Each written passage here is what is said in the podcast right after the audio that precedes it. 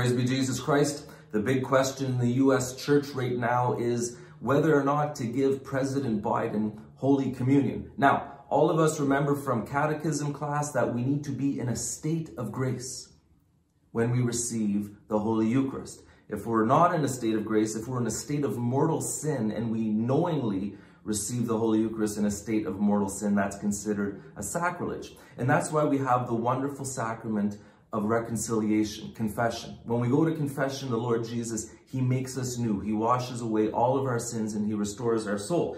We hear about this in John uh, 13 at the Last Supper. Jesus wanted to wash Peter's feet before the institution of the Eucharist. And Peter says, Peter said to him, you will never wash my feet. Jesus answered him, unless I wash you, you will have no inheritance with me.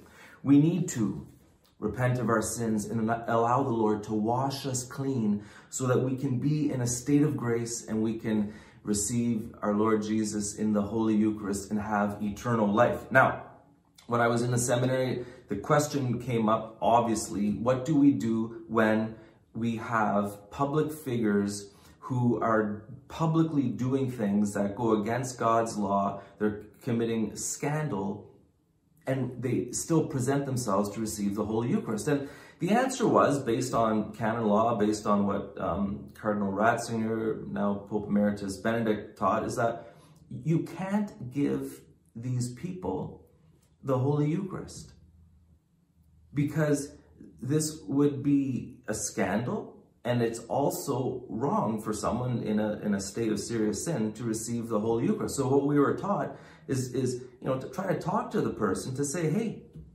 I love you, but until you give some public indication that you've repented and changed your mind on, on these things and, and, and stop pushing these evil things, you can't present yourself to receive the Holy Eucharist.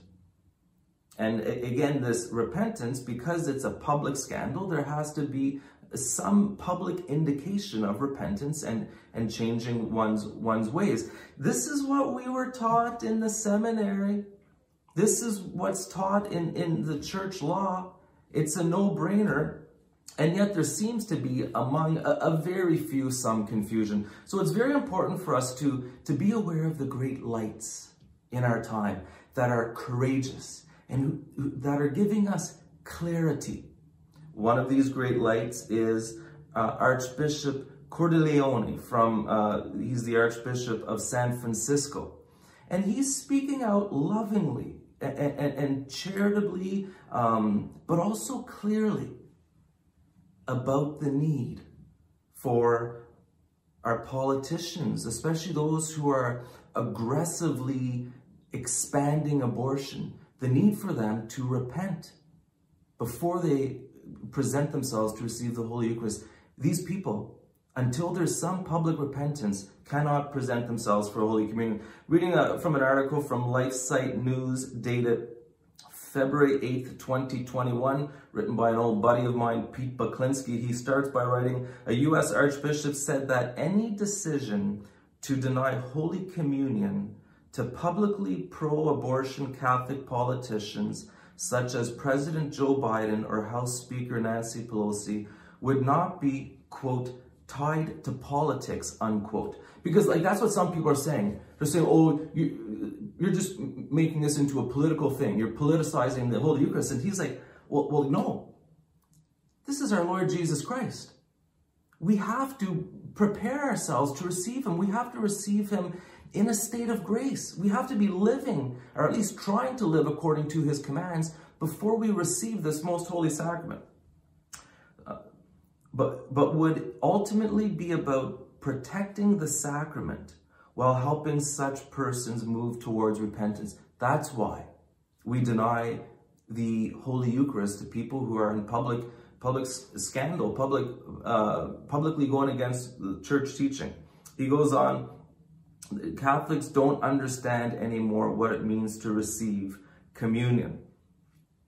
The article goes on to say Catholics in public life who are, quote, favoring something that is gravely evil, unquote, the Archbishop said, are engaging in something, quote, that's seriously sinful. You see the clarity that Archbishop Cordileone is giving to us.